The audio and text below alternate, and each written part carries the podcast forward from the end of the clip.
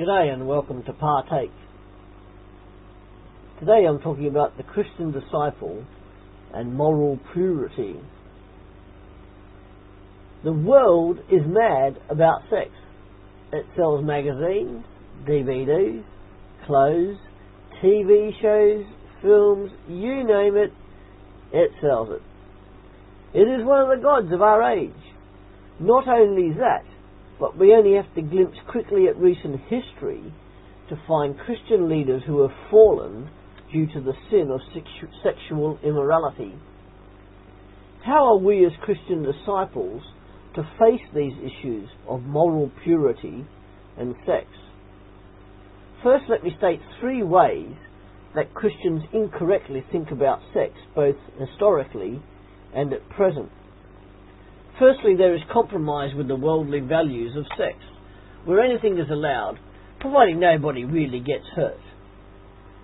The second error is that the subject is so sacred and is never to be discussed publicly. And then lastly, the idea that sex is dirty and is to be avoided at all costs in order to be a really holy, super spiritual person. However, as I said, these are incorrect attitudes. So what does comprise a correct and considered attitude for the Christian disciple to have regarding sex? The Bible says that sex is beautiful and is all part of God's creation.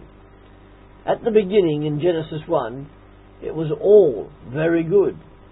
It was a beautiful gift from God for purposes of procreation and the mutual enjoyment of both a man and a woman but only within the confines of a heterosexual marriage.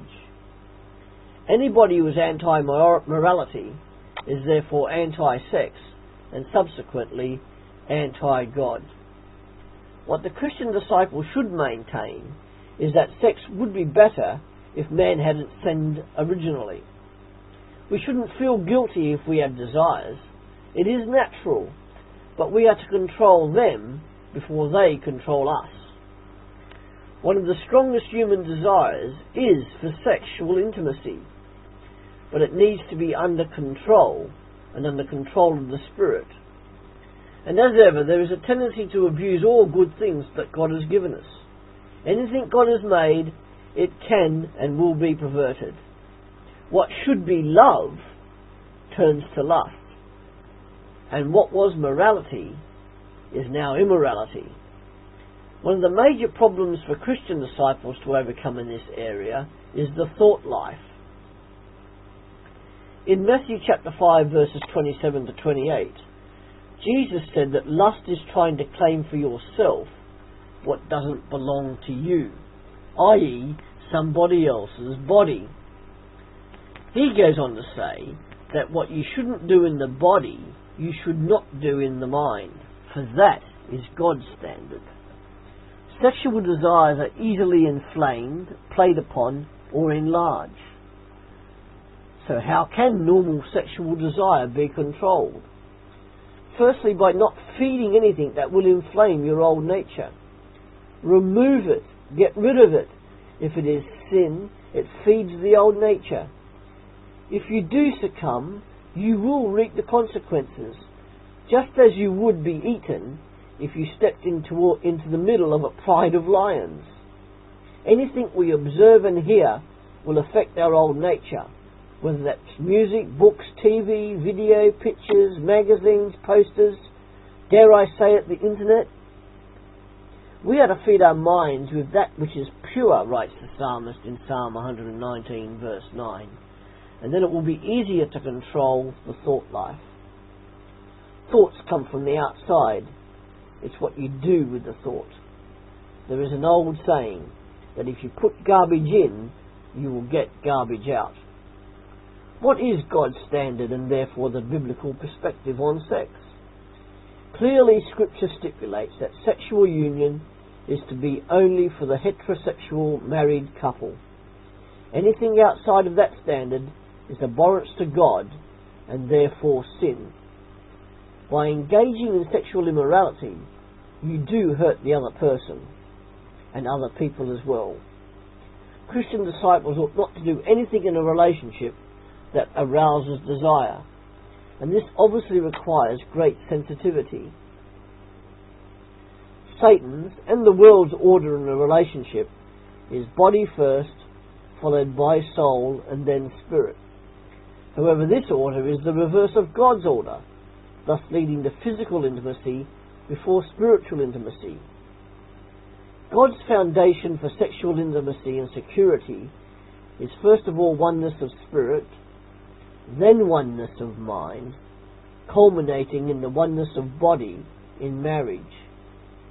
This is the order in which we are to develop a relationship.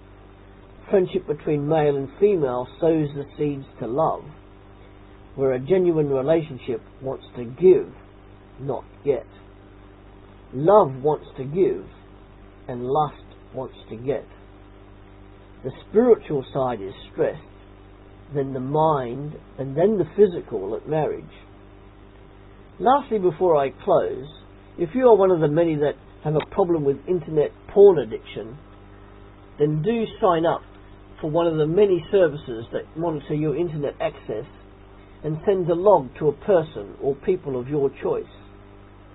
One such provider is www.covenanteyes.com. And whilst this, there is a subscription for their services, there are many free providers available. For more to think about, please do read 1 Thessalonians chapter 4 verses 1 to 8. Ask yourself the following questions, writing them down if you can, and see how you respond or react to them. Why not share your answers with your spouse or a close friend so that you can pray over any issues together? Are there things from my past that I need specifically to ask God's forgiveness for in the area of sexual morality?